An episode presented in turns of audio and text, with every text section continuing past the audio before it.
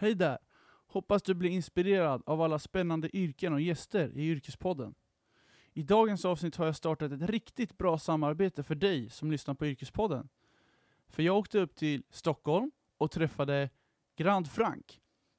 Yrkespodden är så stolt att vara sponsrade av Grand Frank som säljer skjortor, klockor, mockajackor och massa mer på internet.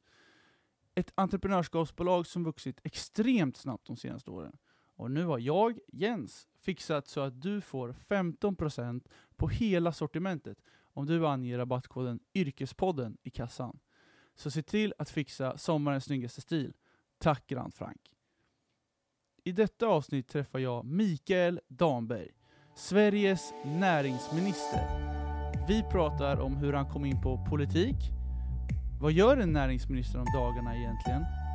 Hur bra känner han statsministern egentligen? Och vem vinner valet 2018? Mikael svarar på alla frågor i podden. Och stort tack till Filmföreningen och Radio Campus samt samverkanskoordinatorerna på Örebro universitet för att göra detta möjligt.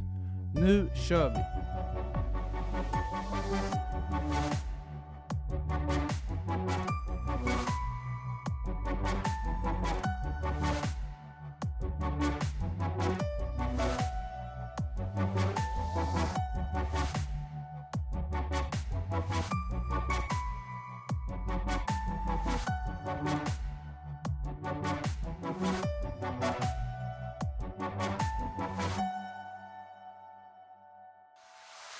Ja, varmt välkomna allihopa till Yrkespodden. I dagens eh, avsnitt så har jag med mig en gäst som heter Mikael Damberg. Välkommen! Tack så du ha. Hur känns det att vara med på Yrkespodden? Ja, det är ju lite förväntansfullt eftersom vi har träffats förut och du berättade om den. Så nu, nu gör vi verklighet av saken också. Det här är kul. Kul att du kunde ställa upp. Mm. Vi har lite kort tid så vi tänkte köra igång direkt. Mm. Eh, men först kan du väl bara få berätta, vem är Mikael Damberg? Jag är närings och innovationsminister i regeringen. Så jag jobbar väldigt mycket med växande företag, exporterande företag, företag som ligger långt fram i utvecklingen eller innovation. Ett jättespännande uppdrag. Eh, annars så har jag två barn, eh, tonårsdöttrar.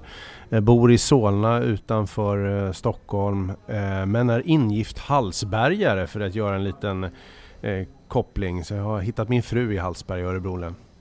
Eh, men vart är du uppväxt någonstans då? Jag är uppvuxen i Solna. Jag, jag brukar skämta och säga att jag aldrig har lämnat kommunen. Eh, därför nu har jag faktiskt till och med flyttat tillbaka till Ja det här blir jättekomplicerat. Jag har flyttat tillbaka till mammas gata. Eh, så att jag bor på samma gata som min mamma nu. I det bostadsområde som jag är uppvuxen i. Men extra kursen är att just nu är det stamrenovering. Så hela familjen har flyttat in hos mamma också. Och det är, det är lite kaosartat. Mitt, eh, i livet. Det, har, det, har, det hade jag inte tänkt att det skulle göra. Så att, nej men jag bor i Solna, jag trivs väldigt bra där. Ehm, och, ja, jag är väldigt lokalpatriotisk, så det här är min hemkommun som jag, som jag har levt hela mitt liv i nästan. Men eh, vad har du gått för gymnasier då? Är det borta i Solna också eller? Mm.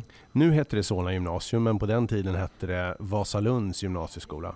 Eh, och jag gick ekonomprogrammet där. Så att, eh, ja det kan man fundera på efteråt om det var rätt eller inte, men, men det gjorde jag i alla fall. Vad hände efter studenten då? Jag började plugga på universitetet, eh, Stockholms universitet. Eh, jag pluggade förvaltningslinjen hette det då. Det är en blandning av kan man säga statsvetenskap och ekonomi. Eh, så att egentligen samhällsekonomi och hur, hur det påverkar och så. Så, att, eh, ja, så jag pluggade förvaltningslinjen. Sen började jag jobba politiskt där någonstans så att jag tog en paus Eh, väntade lite med att skriva färdigt uppsatsen och så. Det är bara ett tips till studenter att gör inte det för snabbt. För sen när man ska göra den där uppsatsen och göra färdigt det, då är det ganska jobbigt. Så det är ganska skönt att jobba färdigt faktiskt. Ett litet råd från en som vet hur det är att ta en paus. Hur lätt eh, det blir att den här pausen blir flera år och man får jobba ganska hårt för att ta examen. Men det har jag i alla fall. Jag förstår. Jag ska själv faktiskt skriva C-uppsats nu till höst så jag får väl vara förberedd på ganska mycket jobb. Men eh, vi tänkte kolla lite, den här utbildningen som du gick, hur många år är den? Ja, nu kommer jag inte ihåg, men det var tre, tre och ett halvt år eller någonting. Eh, Så det var ju en, en sammanhållen utbildning då kan man säga. Så att, eh, ja, men det var kul. Eh, Lärde sig mycket. eh, Favoritämnet skulle jag säga nästan var juridik och det hade jag nog inte sett komma innan. Men jag tyckte juridikkurserna var väldigt spännande. det som var jobbigast på något sätt, det var statistikavdelningarna. Där, där också, jag trodde när jag väl lämnade in, när jag väl tog tjänstledigt och lämnade in min C-uppsats, skrev färdigt den, då trodde jag att jag var helt klar.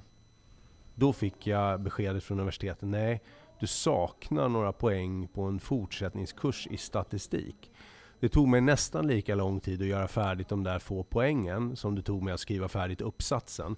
Därför jag fick läsa in hela statistiken. Jag hade ju glömt allting, så jag fick läsa upp allting. Till saken hör att jag kommer ihåg när jag gick på universitetet, då var det en sån här floppy disk, såna här stora fladdriga disketter man stoppade in i, i, i, i datorn. När jag kom tillbaka så var det helt andra dataprogram. Helt, alltså, det var en helt annan uppgift jag fick göra när jag kom tillbaka. Så att, ja, nej, men, eh, men det var en blandning, du märker det är lite olika ämnen. Statistik, statsvetenskap, ekonomi eh, och så. Men det var en bra utbildning. Men skulle du säga att när du hade den här pausen emellan, var det då du kom in på den här politiska världen? Eller har du alltid varit intresserad av det? Nej, inte när jag var liten. Då var jag inte intresserad. Men det började någonstans när jag var på gymnasiet. Eh, för då var det en valrörelse och då kom det en massa såna här riksdagspolitiker till skolan och hade debatter. Och, och jag var ju intresserad av hur saker och ting hängde ihop och sådär. Men det som gjorde mig väldigt imponerad var att det satt några elever längst fram egentligen. Och de ställde så sjukt svåra frågor till de här politikerna som kom. Och det råkade vara den lokala SSU-klubben eh, som värvade mig och jag gick med. Och sen den dagen så är jag liksom alltså jag blev indragen. Jag tycker det är otroligt spännande med politik. Hur saker och ting hänger ihop idag. Hur världen hänger ihop med Trump eller handelshinder mellan USA och Kina eller vad som händer med Storbritannien lämnar EU eller vad som händer i Östeuropa med de antidemokratiska tendenser som finns där. Eh, och här hemma, jättespännande att förstå också hur man kan förändra samhället. För Sverige är ju lite annorlunda än många andra länder. Vi är ju liksom ett av världens mest jämställda länder, ett av världens mest jämlika länder. Och det har inte blivit det av en slump. Vi har haft en idé om att vi ska bygga ett samhälle på det sättet. Så att, ja, jag tycker det är otroligt spännande. Men när du, när du var klar med examen, mm. Fick du ett politikerjobb direkt då? Eller hur, hur, jag hade ju mitt jobb innan, så jag fick ett... Jag Vart fick, var det då? Ja, men mitt första politiska jobb som var på riktigt, det var eh, åt försvarsministern. Så jag fick jobba och skriva tal och underlag till Sveriges försvarsminister. Eh, så det var otroligt spännande, lärde mig mycket om säkerhetspolitik och sådär. Väldigt aktuellt idag. Igen när försvar och säkerhet diskuteras på ett helt annat sätt.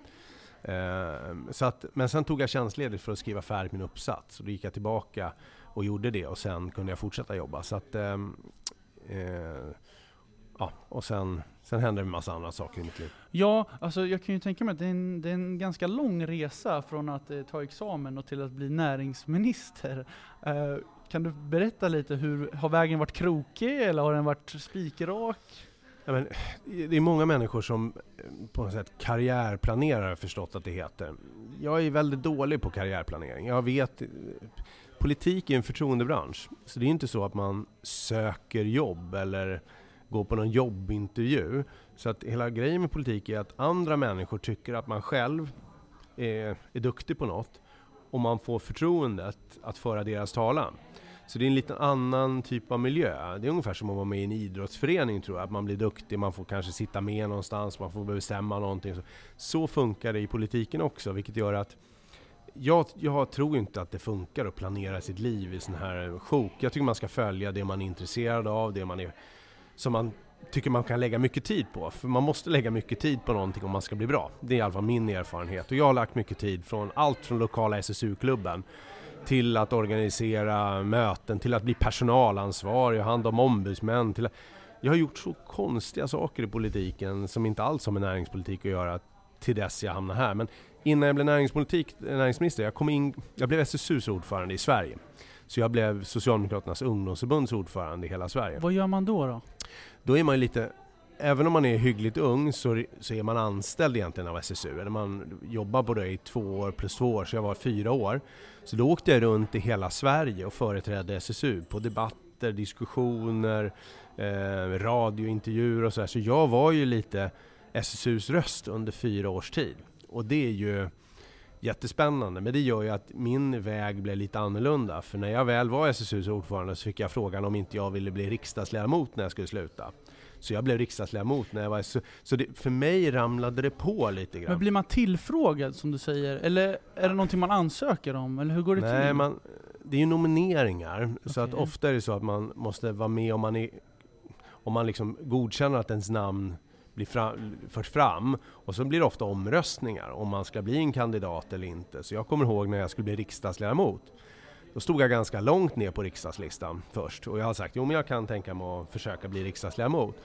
Men då hade vi distriktskongress och då var det ganska många som tyckte nej men de unga måste högre upp på listan och då drev man upp mig på listan så jag hamnade högre upp än vad, vad det var tänkt från början. Så att, eh, ja, det är lite olika sådär. Och sen när man väl sitter i riksdagen, vilket jag gjorde då, så efter, ett, efter ganska lång tid, jag jobbar med olika frågor, mest utbildningsfrågor, eh, både skolfrågor och forskningsfrågor jobbar jag med ganska mycket.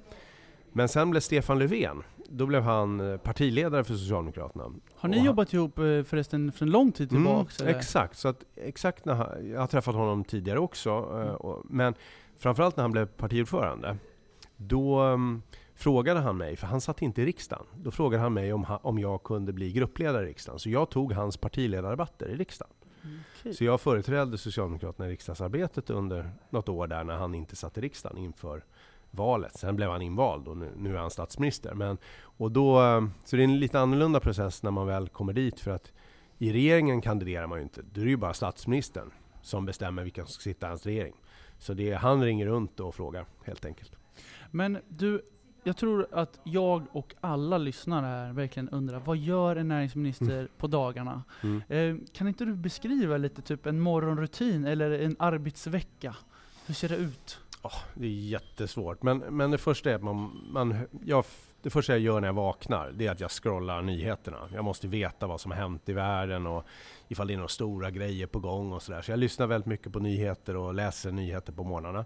Mm. Eh, sen, är, sen har jag ett formellt ansvar att inför varje torsdag i regeringen så fattar vi beslut.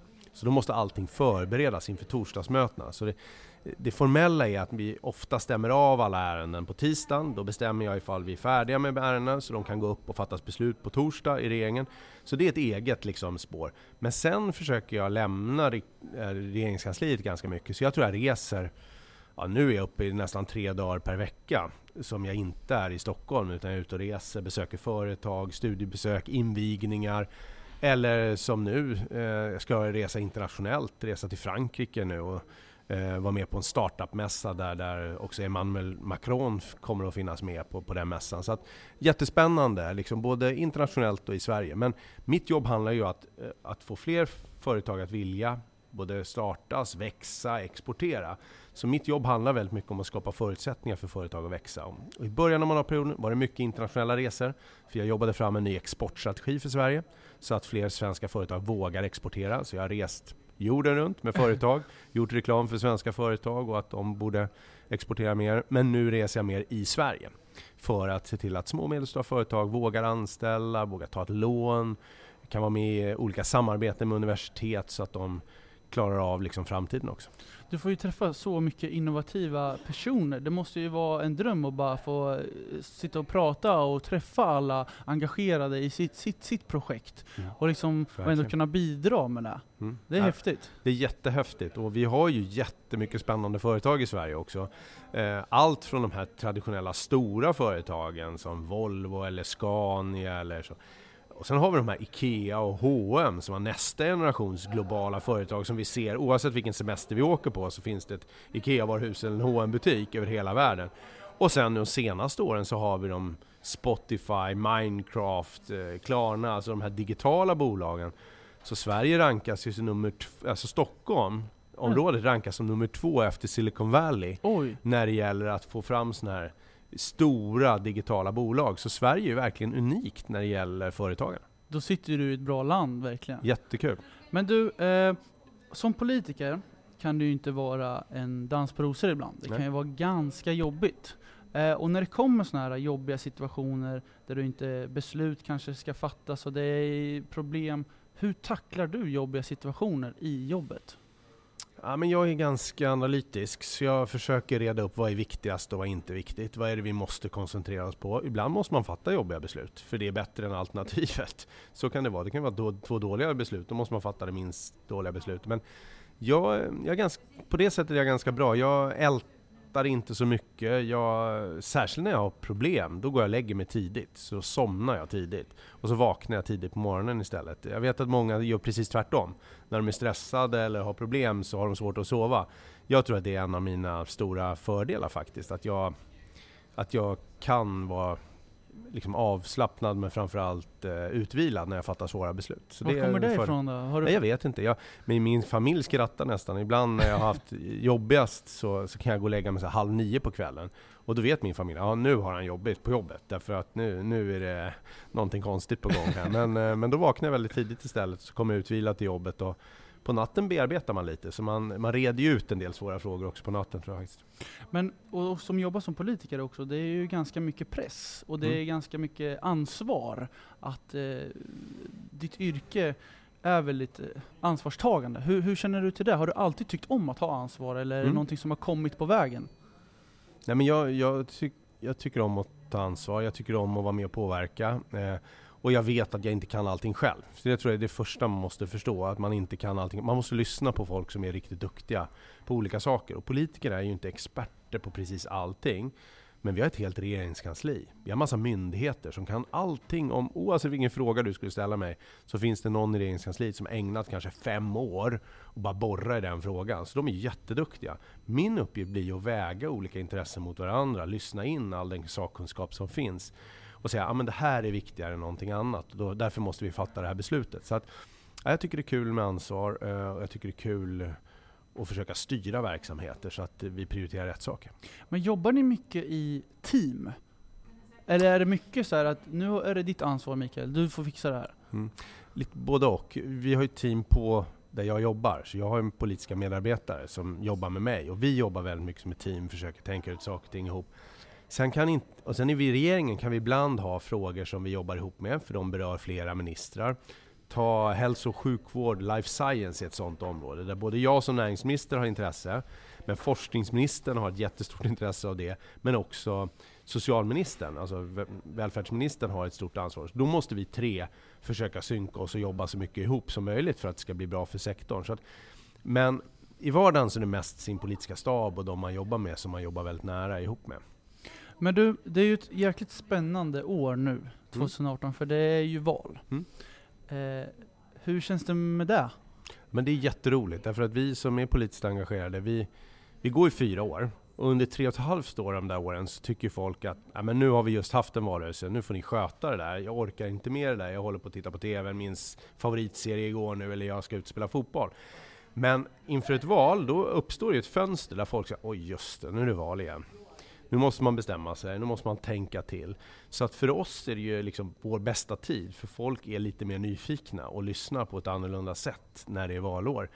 Jag menar ju att det är ett ganska viktigt val nu också, för det är ganska stökigt i politiken. Eh, jag har sett, eh, som jag tycker, ganska farliga politiska krafter som har vuxit sig starka i Europa och internationellt. Och jag vill inte att de politiska krafterna ska bli starkare i Sverige. Eh, och jag tycker absolut inte de ska få något inflytande över svensk politik. Så på något sätt måste man ju bestämma sig det här valet också. Vad är viktigt på riktigt? Ibland blir ju hela valrörelsen en diskussion om och nu har något parti sagt det här förslaget. Bra, jag har ju också hört andra partier som säger bra förslag. Men vad är, liksom, vad är huvudtanken? Vad är viktigt på riktigt? Det måste man tänka på lite inför ett val, så man inte bara lyssnar på ett förslag i taget, för då blir det obegripligt. Men vad eh, kan man förvänta sig av dig i det här valet? Vad menar du? Men typ så här, eh, om jag ska rösta, mm. och jag ska rösta på Socialdemokraterna, mm. vad, vad, kan jag förvänta mig av er? Kan man säga så? Ja, ja, men vår viktigaste fråga det är ju att vi säger att tryggheten är den viktigaste frågan just nu i den här tiden, faktiskt. Både därför att världen ser ut som den gör, ganska stökig, men också för att vi har haft en del problem med hårda trygghetsfrågor. Alltså skjutningar och kriminalitet i tuffa bostadsområden och så. Det måste vi få bukt med i Sverige, för annars har inte du och jag frihet, då blir vi oroliga. Men det andra är tryggheten i välfärden, i, i vanliga människors liv. Och där säger vi att nu måste vi hålla ihop Sverige ganska mycket, därför att pensionärerna har det ganska tufft. Och då är det viktigt att de får gå före till exempel stora skattesänkningar. Vi är beredda att satsa mycket på sjukvård och skola, därför vi tror att det är investeringar som måste göras. Och det finns andra partier som säger nej men du ska få ett nytt jobbskatteavdrag. Du som redan har ett jobb ska få lite mer pengar i plånboken ja, men vi som har ett jobb har det ganska bra i Sverige. Det kanske är så att vi också måste fundera på vilket samhälle vill vi bygga då? Och då tror jag att för oss blir frågan om trygghet och ett starkt samhälle viktigt nu. För vi tycker att det finns för stora skillnader och även stora utmaningar som inte klaras om vi inte satsar nu. Så det är väl en sån fråga som, som vi kommer driva mycket i valet. Men eh, om ni ska ha fokus, eller ni kanske inte lägger så mycket fokus, eller det gör ni säkert, men på de nya som får rösta. Mm. Nya eh, som har Unga. fyllt 18, Mm. unga. Eh, hur, hur, mark eller marknadsföring, hur går ni Mm. in på den biten? Nej, men där, där har vi också, vi försöker jobba ganska mycket med vårt SSU, då, eh, ungdomsförbundet, för de är ju experter på unga människor. De är ute på skolor mycket mer, eller universitet, än vad vi är. Och det finns studentförbund också. Men jag tycker att ungdomar i det här valet, det är ett ganska viktigt val, därför att jag tror att om jag träffar unga människor så är man antingen engagerad i de här stora frågorna, rasism, miljöfrågorna och sådär. Och där Sverige är viktigt i världen, för vi är ett lite annorlunda land på de här. Vi har värderingar som är väldigt bra på det här området. Eller så är man oroad för, kommer jag få ett jobb efter plugget? Kommer jag kunna få en egen bostad? Och kommer jag kunna ha råd att planera mitt eget liv och starta familj och så? Och de där frågorna är väldigt politiska i vardagen och där gör vi väldigt mycket nu. Dels för att ungdomsarbetslösheten har minskat väldigt kraftigt de senaste åren. Vi har den lägsta ungdomsarbetslösheten nu på 14 år i Sverige, så det är lättare för unga människor som pluggar att få ett jobb idag än det var för fyra år sedan. Så det är vi ganska stolta över. Men det vi ser är att unga människor ofta får svårt att få fasta jobb. De får sådana här sms-anställningar, de rings in samma dag om de ska Ja, få ett jobb eller inte. Mm. Vi ser, det behöver inte vara på det sättet. Vi kan öka tryggheten för unga människor också. Och våra politiska motståndare, nu får jag tala lite illa om dem för jag har hållit med, men de Ja. borgerliga partierna och Moderaterna, de säger att de vill införa några nya löner som är lägre för just ungdomar och för personer som har kommit nyligen till Sverige. Varför ska ungdomar få lägre löner? Det finns inga ungdomshyror, det finns inga ungdomspriser när du ska handla mat eller fixa ditt liv. Så det där är feltänkt. Unga människor är också människor och har rätt till lön precis som alla andra.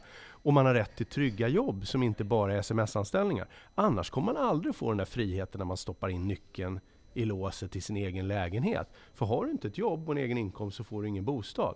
Så att jag tycker de här frågorna för ungdomar är viktiga för oss. Jag har en liten rolig fråga här Mm. faktiskt. Mm. Eh, och det är så att, eh, nu måste du svara ärligt. Ja. Har du röstat på dig själv någon gång? Ja, Eh, hur, hur, men min berätta. fru har missat att göra det en gång. Det tycker jag är lite mer allvarligt. Hon påstår att hon glömde bort det. Jag vet inte riktigt. Men man har ju möjlighet att kryssa ett namn. Så jag är faktiskt så, jag, jag erkänner det, att jag, jag gör det, jag röstar på mig själv, vilket är lite konstigt. Men det känns så konstigt om jag nu kandiderar eh, till riksdagen och så ska jag rösta på någon, så ska jag inte rösta på mig själv. då. Det blir också konstigt. Så jag har faktiskt, nej det är lite konstigt, men jag kryssar mig själv faktiskt. Jag fattar beslutet. Eh, men du, eh, planer framåt då? Ja. Eh, vad är ditt mål nu? Är det att bli statsminister kanske? Nej, jag har inga, apropå, igen, jag har ingen karriärplanering och jag drömmer inte om att bli statsminister. Nu har jag jobbat så nära Stefan Löfven. Eh, Det är ett väldigt speciellt liv. Jag vet att jag jobbar mycket, många timmar, borta från familjen mycket och reser mycket. Men att vara statsminister, det är, det är någonting ännu Det är mer. gånger två, Ja, men det är eller gånger två. gånger men det är ju liksom, det är ju liksom, till slut är det bara statsministern som sitter med alla beslut. Ah, okej. eh, och det ska man nog förstå att det är en, en ganska svår utmaning. Så jag, jag har ingen karriärplanering. Jag, ska, jag hoppas att jag kan bidra till att, att vi har ett bra valresultat. Eh, och jag, är riks, jag kandiderar till riksdagen. Så att, ehm, jag hoppas och tror att jag kommer att vara riksdagsledamot efter nästa val. Sen får vi se. Du, vi tänkte knyta ihop den här säcken lite eh, Mm. och avsluta med att du ska få ge två tips. Japp. Eh, och det första tipset du ska ge, det är till en framtida politiker. Vad ska man tänka på om man vill bli politi- politiker? Vad bör man vara beredd på? Ja, men man måste vara intresserad av andra människor. Man måste verkligen vara engagerad.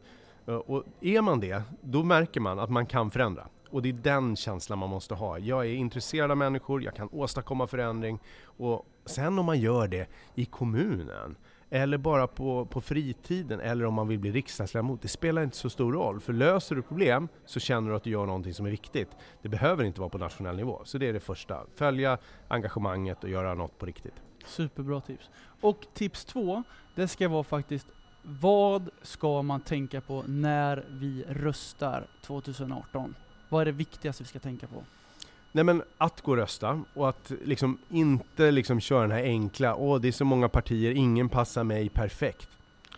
Sånt är livet, väx upp. Det är, liksom, ja, men det är bara en dålig bortförklaring.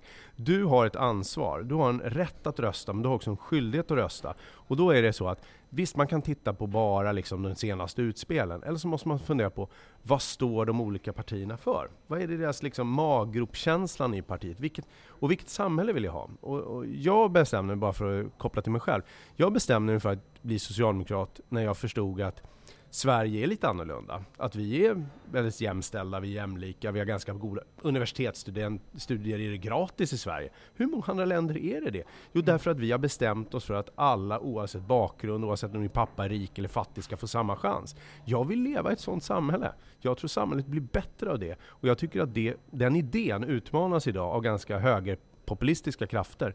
Så jag hoppas också att det här valet blir ett val där partierna säger att vi tänker inte öppna dörren för samarbete med Sverigedemokraterna. För gör man det, då har vi ett annat Sverige. Det är jag helt övertygad om. Två superbra tips och eh, vem vinner valet då? Jag tror att vi vinner. Vi kommer på slutet. Tusen tack att du kunde vara med Mikael. Tack så du ha.